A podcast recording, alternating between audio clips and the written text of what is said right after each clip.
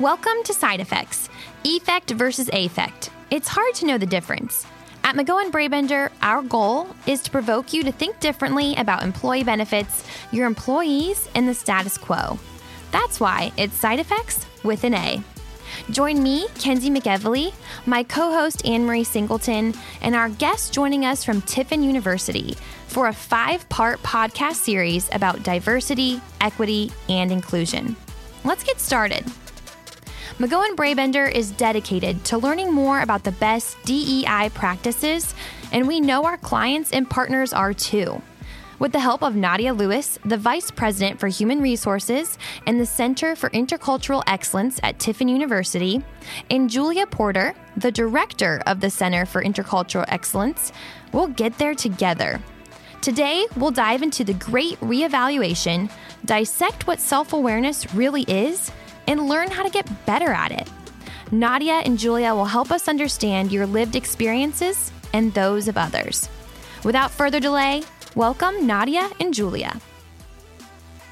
Hello, everyone. Anne Marie, thank you so much for joining me in the studio today. Hey, Kenzie. Thanks for having me here this morning. Absolutely. And we have two awesome guests um, on via vMix here, Julia and Nadia. Hi, ladies. How are you today? Hi. Good, good to be with you guys. We're so excited to have you here. Um, our two experts from Tiffin University from the Center of Intercultural Excellence. Yes, thank you so much for joining us this morning. So we're very excited to talk about our topic today. And our original topic for this podcast was going to be about the importance of diversity, equity, inclusion, and learning some of the tools and resources to make your own company more inclusive. But once we started having a conversation with both of you, we realized we had a much bigger opportunity. Uh, so we're so lucky to have both of you, as Kenzie said. And we agreed to turn this discussion into a five-part podcast series, yes, which we're so excited Woo-hoo. about, with an incredible special event in the middle of the shows. Right. So Nadia and Julia, can you guys please introduce yourself to our listeners? Tell us about your roles at Tiffin and the purpose for the Center of Intercultural Excellence. Yes. Um, I'll go first. My name is Nadia Lewis. I am the Vice President for Human Resources and the Center for Intercultural Excellence. I've been in human resources. I'm not gonna, I'm gonna date myself by saying over sixteen years. Um, um, and then um, through that, just always, you know, facilitating to a degree, you know, whether it was for Bridges Out of Poverty, um, my work with Fierce Conversations, and just um, helping employees um, find creative ways and innovative solutions and strategies to engagement um, in the workplace. Mm-hmm. Um, and a lot of that obviously always drove around the inclusion uh, um, practice and understanding the individual need to, in order to have that rewarding employee experience. Um, and I think through that, as our president um, started the work of establishing our Center for Intercultural Excellence, I think uh, she knew our alignment of our passion, me speak, was speaking with myself mm-hmm. and Julia. And so that's how we came to be a part of that center. And my work for that center is, you know, and Julia will share with hers, is basically as a collaborative effort of, you know, our work at Tiffin University and who we are. We are a, um, you know, a, a laboratory of, of expertise there. And so we tested everything on ground with our students, our staff, our faculty um, in this work. And, you know, with we tell our uh, clients and the people we work with, it's okay to fall down in these mm-hmm. conversations of D E I space. You should fall down, mm-hmm. um, but make sure you get yourself back up uh, when you do that work. And so we did that. You know, we, we, tried and, and failed and div- and went through different um, reiterations of how to be an inclusive culture. And as we did that, we said, gosh, we don't want to hold this secret sauce just to ourselves. We want to make sure we expand this and help other organizations. And so that's, you know, the work of the center and the work I do is um, always doing the research side and evolving in the space of diversity, equity, inclusion, and belonging. But then as we do that, bringing those best practices to organizations that we work with and help train them and facilitate those conversations in-house. Yeah, we so appreciate you sharing that, not only with us, but with the community at large. We really, really do. So Julia, do you want to share your intro? Sure. Um, I'm Julia Porter. I have been in education now for twenty years. I started out as a high school teacher in downtown Brooklyn, New York, um, where I got my master's degree in Brooklyn as well at Brooklyn College. I moved back to the Midwest and finished my career and started in higher education. So in twenty sixteen, I finished my PhD in um, global um, global change, and I was so excited to maybe sit out for a while. We had just adopted our daughter and I was going to relax. And then I got a call from Tiffin University. Uh, they were familiar with my research and they said, we have this great new initiative that we want to do on campus and we need somebody to spearhead it and we want it to be you.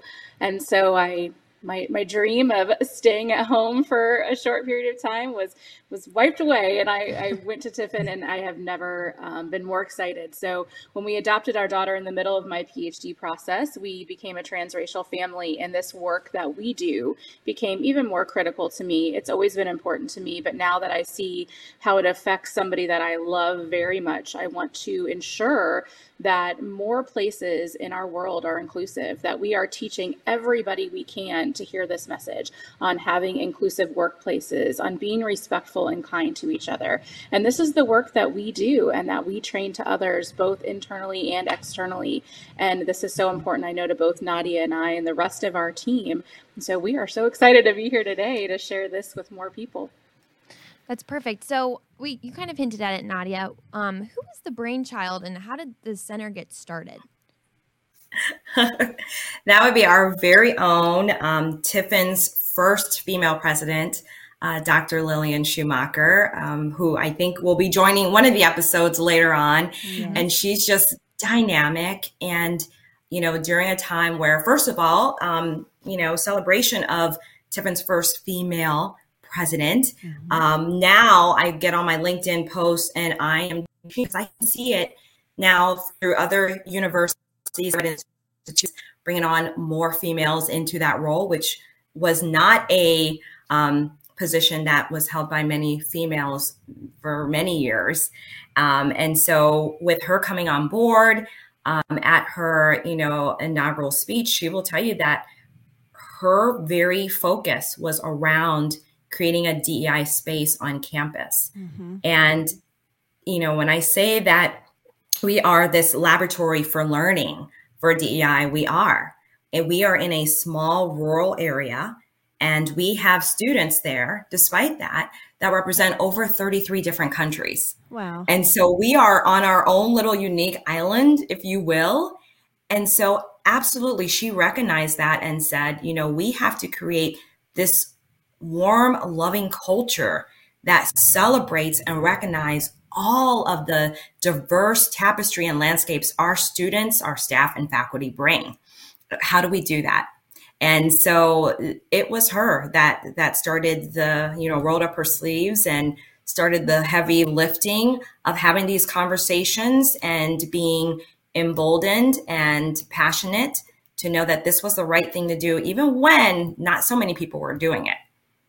Yeah. And it really just launched in twenty twenty-one or twenty-two, because you guys have had it in the works for a while. But what year did yes. it actually start? Yeah. So our president started twenty sixteen, I think, with this work on campus and everything.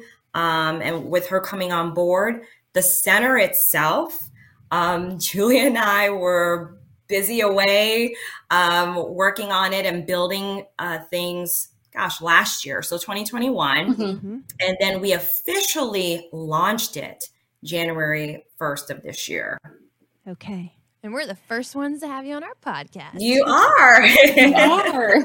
So again, we we are, we are so and uh, excited and energized about the work you're doing. And we've just so enjoyed our conversations that we've had um, over the past few months. And Um, really, we selected the theme for this episode as the great reevaluation and self-awareness. And um, mm-hmm. you know, I've, I've been an avid um, learner, I guess, in this space. And um, when we say self-awareness, one of the things that I have heard along the way is, you know, we have to challenge ourselves to grow in ways that are uncomfortable for ourselves and um, like really start to create that diversity from within. And so that's what that self-awareness said to me when we talked about this, this episode. So um, what is it? What is it? And why is it so important? I mean, you've said a little bit about it here, but maybe expand a little bit on, on this great reevaluation and self-awareness. Yes. Um, Julia, you can take self-awareness. I'll take the great reevaluation. Um, I think one of the things that you just touched on, Anne Marie, that's so important is that this can be uncomfortable. And a theme for us is getting comfortable with being uncomfortable. Um, when we are thinking about ourselves, especially, it's it's difficult. Mm-hmm. We want to think we're doing everything right and we're doing a good job and that we understand ourselves, but we don't. And even those of us that have been in this work for some time, we're constantly having to reevaluate um, and think about what we're doing. How can we change? How can we be better? And so one of the things I just had a discussion last week with somebody is we do a really good job of thinking about how we feel about certain situations. And a lot of us are working on how we react to those situations. But what we sometimes forget is that not everybody comes to the table from the same situation.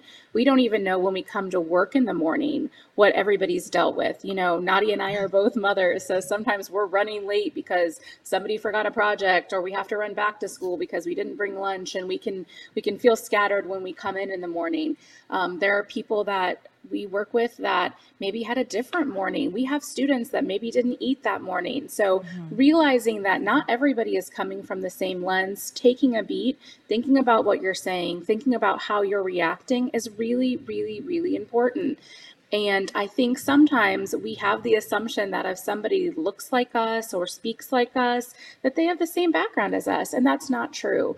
And how we get past that and how we understand more about that is asking questions, listening when people speak. I think we're really good about listening to respond. We forget mm-hmm. to listen, to learn, and to grow. So that's one of the things that we all kind of work on every day at the center and that we are starting to encourage others to do as well. Yeah. Right. Thank you. And so with the great reevaluation, you know, this was something that I was reviewing with the whole conversation around the Great Resignation, right? And I think there was a, a survey done that had more than four million Americans had quit their job. I think it was on S H R M.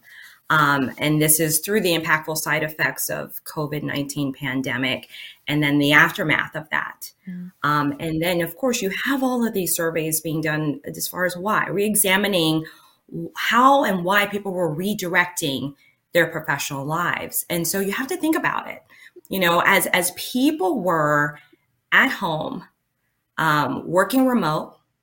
If you were like me, you were double duty as school teacher, um, fifth grade school teacher, kindergarten school teacher, I have two boys, um, working remote, um, still being wife, mother, and all those things on top of it.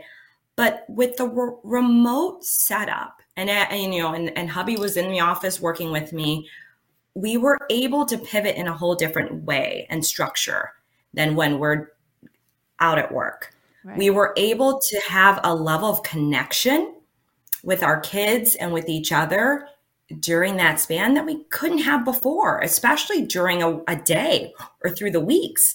Um, and so many, many, many people felt that. Um, and so whether through frustrations, whether it was feeling undervalued, whether it was the reopening or re- reawakening of what a work-life balance could, and for many should, look like, mm-hmm. um, that really started the ball in motion. And so when I kept hearing about, oh, the great resignation, the great resignation, and I'm I'm I'm I'm a naturally a Pollyanna type of girl anyway, so I always put things on a positive spin. I said, you know, it's not really the great resignation, because the, the reasoning for it happening is that people were wanting to focus, refocus what was important to them in life and how it was structured. Like for me, I had, I was healthier because I was able to wake up for the first time and actually do a morning workout and not have to wake up at four a.m. to do it. Right. I wow. could wake up at I know. I can wake up at six thirty or seven and work out and then take a shower and be refreshed. And then, you know, check in with hubby, see what his day was like, check in with the kids and structure what they were doing. And at lunchtime, you know, I'm at home, so I was able to eat all that lovely kale that I try to put on my grocery order list that I don't always get to. Um, and, you know, if we all needed a break, we went outside and took a walk together as a family. We got a puppy like everyone else did um, during that time. And so we needed to look at it and understand that it wasn't the great resignation happening. It was the great reevaluation. People were reevaluating why, the way they wanted to spend their time and focus in their lives. The relationship between employer and employee was changing, becoming more symbiotic. So in order to remain on the right side, the future of the work, um, you know, projection and where we're facing, pr- employers need to be prepared to adapt to the needs of people right now.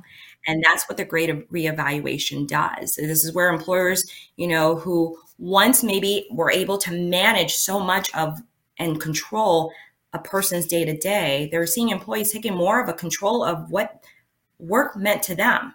Mm-hmm. They were not afraid to renegotiate on their terms of what they wanted and needed from an employer, whether that was amenities for, you know, having more mental health stability, whether it was to take care of loved ones at home, whether it was I wanted to leave work and be able to show up for my kids' baseball game because they're getting ready to go to college. These are what people were doing, and that's where you saw people leaving maybe those environments that weren't inclusive and creating that essential need of belonging for those employees, but leaving to ones that understood the great reevaluation and was able to shift and do that. Yeah, that's a really powerful. I like that phrase uh, better. Powerful uh, information. Yeah, that's, thank you for sharing that. So I have yeah. a follow-up question, Julia, about when we're talking about self-awareness mm-hmm. here. It's easier said than done. And are there any suggestions or tips or exercises people can try to do mm-hmm. to in- increase their self-awareness? And I feel like with Nadia explaining the great, great re- reevaluation, managers were probably definitely doing some inward inward looking in self-awareness too. Yeah. So like anything else, it takes practice, right? We're not perfect at anything ever. We have to understand that we have to practice. And I think with managers, and this is Nadia and I are both mothers. We are coming from this when when everything shut down. Of course, there were positives like she was talking about, about mental health. There were also some negatives that we had to overcome, cooking three meals a day, you know, making sure that everybody was fed and taught. And sometimes at the end of the day, there was nothing left. We were depleted. That's pretty much constant for a lot of parents and a lot of individuals. At the end of a day, the end of a work day, we're we're done, right? Mm-hmm. We're exhausted. We can't think of anything. Parents have to go home and put that smile on our face and, and be moms and dads again. And so I think one of the things to remember is that though things are changing, we're slowly going back to normal. We have to remember, we have to reflect on what it was and what this means for our employees, what has been taken away from them um, now that we're returning to work as normal, right? Um, what things can we be offering to make this transition smoother, to make employees want to continue to stay and work with us? And I think sometimes, again, we're stuck in our own situation and what we have. We have to encourage ourselves to remember what other people are going through. Sometimes we don't know, and sometimes that's fine. Maybe not everybody wants to share everything, but when we hear people sharing things, we need to listen. We need to take note and how we can make things better for them. If somebody is saying like they've missed another game and they're sending somebody else in their place for their kid, take note of that. Let them have that time. Maybe offer that they come in earlier so they can leave and do that. Respect people's time outside of work. I even said, this is my new thing, is I am one of those people that eleven thirty at night, I remember something and say, I have to send that email. Well, I know personally that sometimes when I get those emails, that's a stressor for me, right? So I've done better about setting it up to send automatically in the morning so that I'm respecting people's time and just realizing that not everybody is, I'm I'm very, um, I'm a person that has to do everything um, in order to sleep at night. My to-do list has to be to done or I'm not going to bed. But I have to remember that that's not help, helpful to everybody else. So just constantly, I think, thinking about other people. And we as a society are not great at that all the time, right? We're thinking about ourselves, yeah. our families, but yes. not everybody else. And thinking right. about when I show up to a space, how is that affecting everybody else?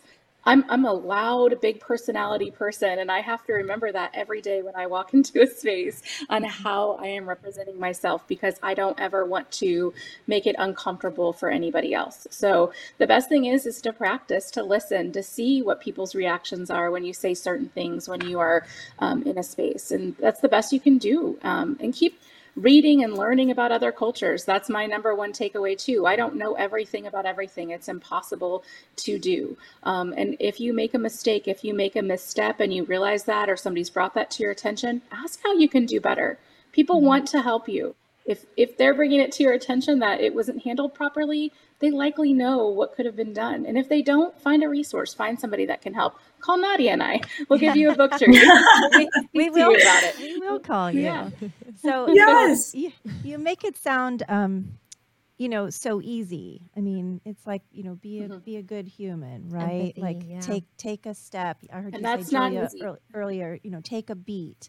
Um, You know, think about how you show up. Um, you know, not uh-huh. everyone's like you. So these things sound easy, right? But they're they're not easy. And I think sometimes it's, um, you know, you, you want to see people like yourself, and it's hard to have that healthy separation between, you know, like your sense of who you are and and your skills or yeah. what you do, and you apply that yeah. to to others. And so it's really easy to judge yourself harshly. It's easy to judge other people. Um, so. Uh-huh. You know, what are some of the questions you can ask yourself as a, as that pause before you make a snap decision about why someone's late, or, you know, why their shirt isn't ironed, or, you know, why they didn't bring the proper paper to the meeting? Um, what can you ask yourself before you, you know, open mouth and, you know, potentially insert foot? Right, right. I mean, so in our training, we actually, there's a, a you know, portion of it that we do talk about what it means to foster employees and authenticity, right? Mm-hmm. So authenticity means that, you know, that person can show up to work being themselves. All true colors are welcomed. Um, and it means not feeling like you have to act a certain way or be someone you're not. Mm. Um, and so in, in, in right now in our environment, home and work is unfortunately blended. There's so many different countries that do it way better of separation, but for us, it's it's blended oftentimes.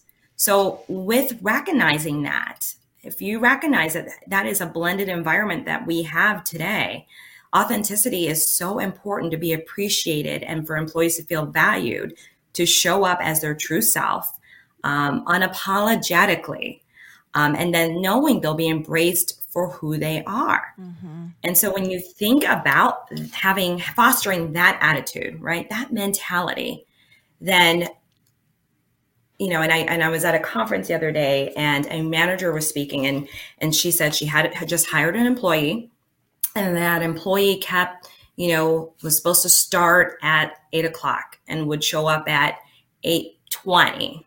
Then it was eight thirty some days, eight forty five, um, and they were in a space of doing this D I work as well, and you know, then the team started, you know, talking about it and how this person, this new hire, wasn't showing up at the time that they were supposed to every day consistently. And so she said, you know, I got frustrated. Right. And, you know, here's this new person I had hopes for. Um, and, and I, I didn't, you know, I was, it was a female, and we didn't, they were in an environment where it wasn't a whole lot of female. Um, and she felt like, gosh, it's this, this is, so unfortunate, but I have to have this tough conversation. And so luckily for her, she pulled her aside and said first, and I always encourage managers to do this, first seek to understand before you're understood. Right. And she said, help me to understand, you know, the time's at eight o'clock. I see that you're struggling to be here at eight o'clock. Um, you know, is there something going on, or how can we support you better?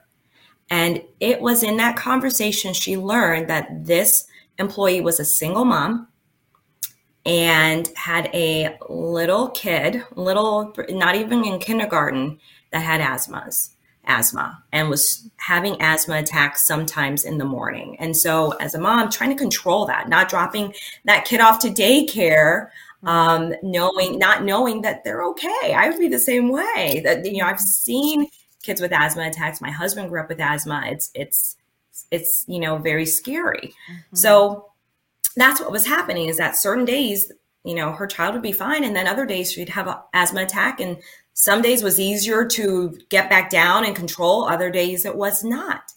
And she says, gosh, if I didn't take my own advice and didn't ask first about how that person was, inquire about that person, who they are, understanding what their needs were, I would have came off as a horrible person. And he said it triggered her too, because she was a child of asthma. So she especially felt and knew exactly what this mom was going through. And so she said, it's okay. If when, when those days happen and you need to be late, just text me and let me know. And she then had a talk with the team to let the team know. And the team was automatically empathetic, mm-hmm. and was gracious right. enough. There was another mom who was dealing with the same thing, but her kid was older, and gave a book to the child, um, to the mom to give to the child about um, not being afraid of asthma and how to manage it. So it is in that very moment that we have the opportunity to be the purest sense of humanity for others. And that's what I always encourage, you know, my H R voice to do with our with our managers and leaders, is to pause. Right. Hit the hit the pause button for a minute and put someone else's need before yourself. And the conversation is bound to happen anyways. Mm-hmm. But first, have the conversation about them and understanding what's going on in their world, so you can then have them understand your world. Well, that's what I feel like. And I think one, oh, sorry. Oh, sorry, Julia. I was just going to say. Well, one thing. Like, I'm going to let you go. go you are the guest. Well, it's okay. One thing that she, uh, Nadia, just said numerous times that I think is important is to have these authentic conversations, to allow people to be authentic. There mm-hmm. has to be a great line of communication. That's a major part of self-awareness and a major part of having a comfortable, inclusive work environment. You have to be comfortable to speak to your managers when there's an issue, and you have to be comfortable listening, being quiet while you listen, which I did just not do a good example of, and um, getting the proper information so that you can understand more, be aware of what you're going to do next, and maybe just keep another employee that if you would have just walked up to that person and said, I'm sorry, we can't do this anymore, and realizing it was something that was out of their control that really you can make adjustments for in their workday, that's, that's pivotal. Right. Yeah. Well, I think what opened my eyes the most while researching for this topic was that D E and I goes way beyond just gender or race or anything like yes. that. It's the true inclusion and belonging. Right. And that's what the, the most simple thing, if you just ask them in the transparency, and they already probably feel more comforted and welcomed and belonging. And that, I, yeah. I love that example of that story. Yeah, it's, yeah. it's, um, there, I'm sure that our listeners have hundreds of stories that they've been on both sides of that conversation, and, and hearing you describe that again, seems like a very simple interaction. I can think of many times where that's happened in my career, both as the employee and as the leader. And Same, um, yeah. some of them went okay, and some of them didn't. And, um, you know, I was, I was a single mom of, of twins, and, Um, you know, I can remember being in those situations many, many times and doing crazy, crazy things to try to get someplace, you know, at a certain time with, you know, um, it, you know, maybe I, I would have chosen differently, right, if I had that opportunity to to do it again. So yeah. thanks for sharing that. Yeah. So oftentimes I hear employers talk about loyalty, loyalty, but like trust, you have to earn it. You have to mm-hmm. earn it. And how, how do you do that? And that's fostering that environment of understanding and care, and, and, you know, through the channels of these conversations, you hear empathy. Empathy absolutely has to be at the forefront. Mm-hmm. Yeah. And and how are, how is somebody going to belong if, or feel loyal if they don't belong? And being mm-hmm. empathetic is one of the strongest, most important parts of leadership that sometimes is viewed as a weakness. It cannot be. You have to be empathetic. You have to be constantly putting yourself in other people's shoes. I think even like just watching a news story and what if that was me? You know, how would I move in that situation? How would I circumvent those things? I think just constantly having those thoughts with yourself when you, we're saying this is hard work and we're also saying we're busy. So one of the things that I try to do is in the pickup line for school when I'm driving here this morning, right, to, to do this podcast is, is what if this was me? What would I do? What would I hope for? And just take those moments. It's also a great mental health moment to sit quietly and think. I think that's important. Yeah. I wanted to share a little personal anecdote. So um, when we talk about self-awareness and empathy, I look at my parents and I'm like, how did you guys teach me to be kind of decent at it? Because I grew up in a very small town, rural, graduated with fifty people, no diversity. Um, but my dad was a football coach at a bunch of different schools. So I was exposed to a lot of different types of people. Um, and we were kind of lived in a bubble our whole lives. And so when I went to the University of Dayton, I met very similar people to me, but also I was seeing more people that I've never seen before. And it was very diverse. Yeah. And so I, I would say my eyes were open, but I, I didn't feel like anything was different because I grew up, everyone was treated the same. Like treat people the way you want to be treated was our household slogan, I guess. Um, so how can you guys, how can employers and parents and peers teach the importance of this? I asked my mom and she was like, I don't know. She's like, I just told you to love everyone. It wasn't like hard. So what would, what advice would you guys give? Yeah, I think one of the things is we live in an awesome age right now where we're seeing a lot of representation on T V, in books, in movies. This, this wasn't happening. I mean, I, I don't remember being a child as well as I would like to hope, like it was yesterday, right? Um, but I know like Sesame Street and things did a great job for that of us. And sometimes maybe we aren't comfortable having the conversation or we don't know how to have the conversation. There likely is a resource. P B S is great on being inclusive. Mm-hmm. Um, a, a lot of companies, there's a ton of books we see now. Every child is represented in a book somewhere, somehow. And this has been very important to me as a mother that I can ensure that my daughter's represented in the books that she reads constantly and things like that. So that helps. But I also think in our behavior is how we how we teach this. Your parents were likely modeling this to you. Mm-hmm. As a parent, we need to be kind. As an employer, we need to be kind. If somebody sees us raising our voice, being disrespectful, they're not learning from us. You know, that's one of the things in leadership, whether it be at home, if you're a coach, if you're a parent, if you're an, you know, an employer, you need to model the behavior you're hoping to see out of people, that you're hoping to teach them. It's one thing to say to our kids, be kind, be nice, but if we're not kind and nice, they're not going to see that that works. It's the same at work, right? If we're not respecting everybody, we're not going to earn respect. We're not going to create a welcoming environment that people want to hang out in. So the best thing is, is to, to lead by example. And I'm, I, like I said, I've been in education forever. I'm like, read books, read books, right. Watch things that are different than what you normally watch. At the end of the day, I know it's really easy for me to turn on Bravo and just um, unwind and do nothing, but there's also amazing documentaries about cultures I don't know about or shows about cultures I'm not familiar with. And I can't tell you how much research I've done just by doing things like that and being shocked at a documentary of something that, you know, at forty-one years old, I've never heard about at all. So exposing yeah. yourself to other learning ways are really important too. Mm-hmm. Well, so one of the things, oh, no, I, no, I was going to add one of the things in our training we do on conscious bias. Hmm. And I always help our audience, our participants to understand the very many facets and filters that bias seeks into our heads mm-hmm. and our behaviors. Mm-hmm. And so, and I take them back to a child, right? A baby, that their only source, right? Think of that baby's figuring out how to walk. What's, what's their source for that? They're looking at mom and dad as they sit in the middle of the floor with their rattles and everything around them. And they're at that point forming a bias.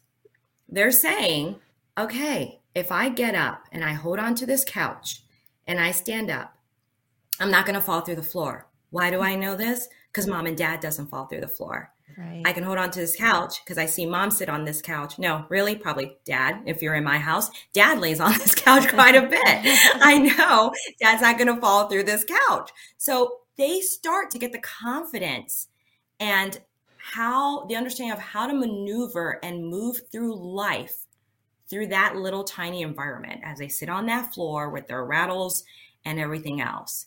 And then as we get older, our testing avenue opens up more. It expands more. And then we bounce and our hypotheses, our research back to usually your home base. Mm-hmm. And Kenzie, for you, your home base kept you in a very just caring and thoughtful bubble and mm-hmm. said, okay, yes, I'm glad you experienced this. So also keep this in mind. And, and they kept you focused in all the right ways.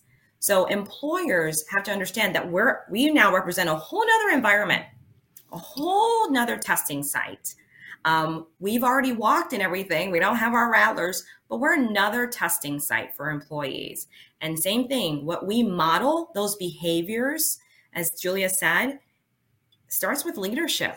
Leadership right. has to first model the examples and the experience of what they want the culture to be at the workplace. And then it will eventually follow. You'll get people who don't understand because unfortunately, the bias that they surround themselves with is so strong.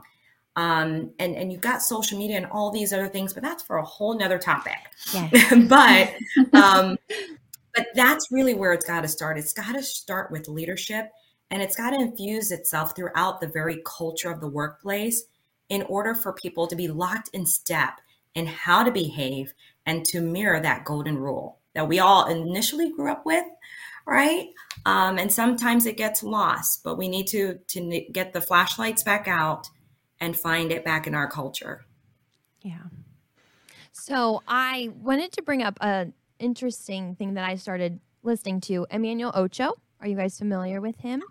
Yes. Love him. I adore him. And um, in the past few years, when we've had a lot of uh, heightened tensions mm-hmm. in the world, I wanted to learn and listen, and I re- read and I listened to his podcasts, and I learned a lot about um, how you need to see everything, acknowledge everything, and learn from it. Um, do you guys have any people that you would recommend for our listeners to read from, listen from, learn from? I highly recommend Emmanuel Ocho, but I don't know what you guys think as experts yourself. I think yeah, of your think, Daisy Auger um, for one. Okay. Oh, yeah. Um, Julia. Yeah, Daisy Auger. Yeah, Daisy Auger just wrote a great book called Inclusion Revolution.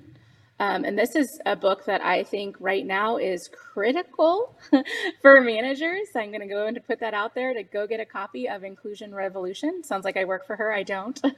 um, Austin Channing Brown also has a great book about growing up Black in Ohio that I love, um, that I have shared with so many people.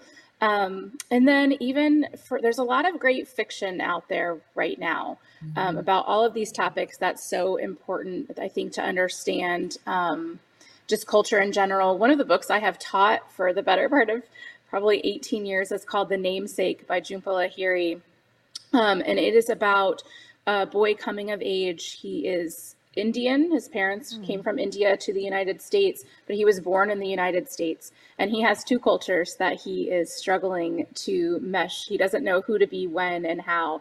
And I think, though, this is a great book to learn about other cultures. It also helps us see that we have some similarities in those situations, and we may, again, not understand what's going on. So I am always looking for books to seek to understand and learn more through other lenses, and all three of those are helpful. Um, Inclusion Revolution, the first book we talked about, also gives some handy steps on things to do and, and where to start based on where you are. So I think for the most part, everybody has the willingness to do this, learn and grow, right?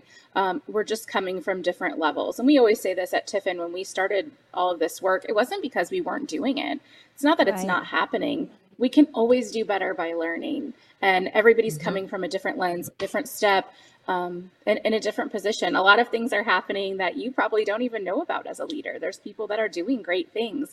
Um, Kenzie, you shared some stuff about your family that maybe Anne Marie didn't even know until today. So yeah. I think things are happening all the time. We just don't know about it. And it's a way to make sure that it's better and make sure we have opportunities to have these conversations. And yeah.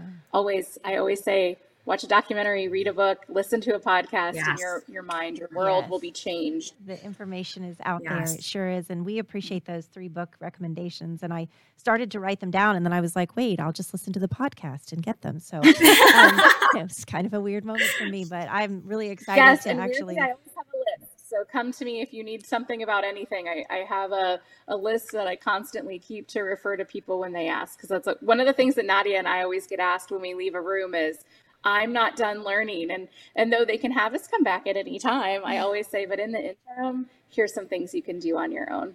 Here's some yeah. things. Yeah. So we have an ongoing list, and we even have children's stories, mm-hmm. um, training, just different facets, because I've had, um, other workers, and I have an H R group, and I've had them starting to do a, you know, kind of a book list at their workplaces. Yeah. And they said, but we want to do it for our kids too. We want to read with them and involve them in the D E I mindset. So then Julia and I got together and we're like, okay, you get, you get your list of favorite books that you read to your daughter. I give my favorite books I read to my boys. And so we do have um, children's books on there as well. Yeah. Thank and you. As an adult, I have learned, I'm going to throw this out there really quickly. Um, Vashti Harrison, I know what you're gonna um, say. Her books are amazing.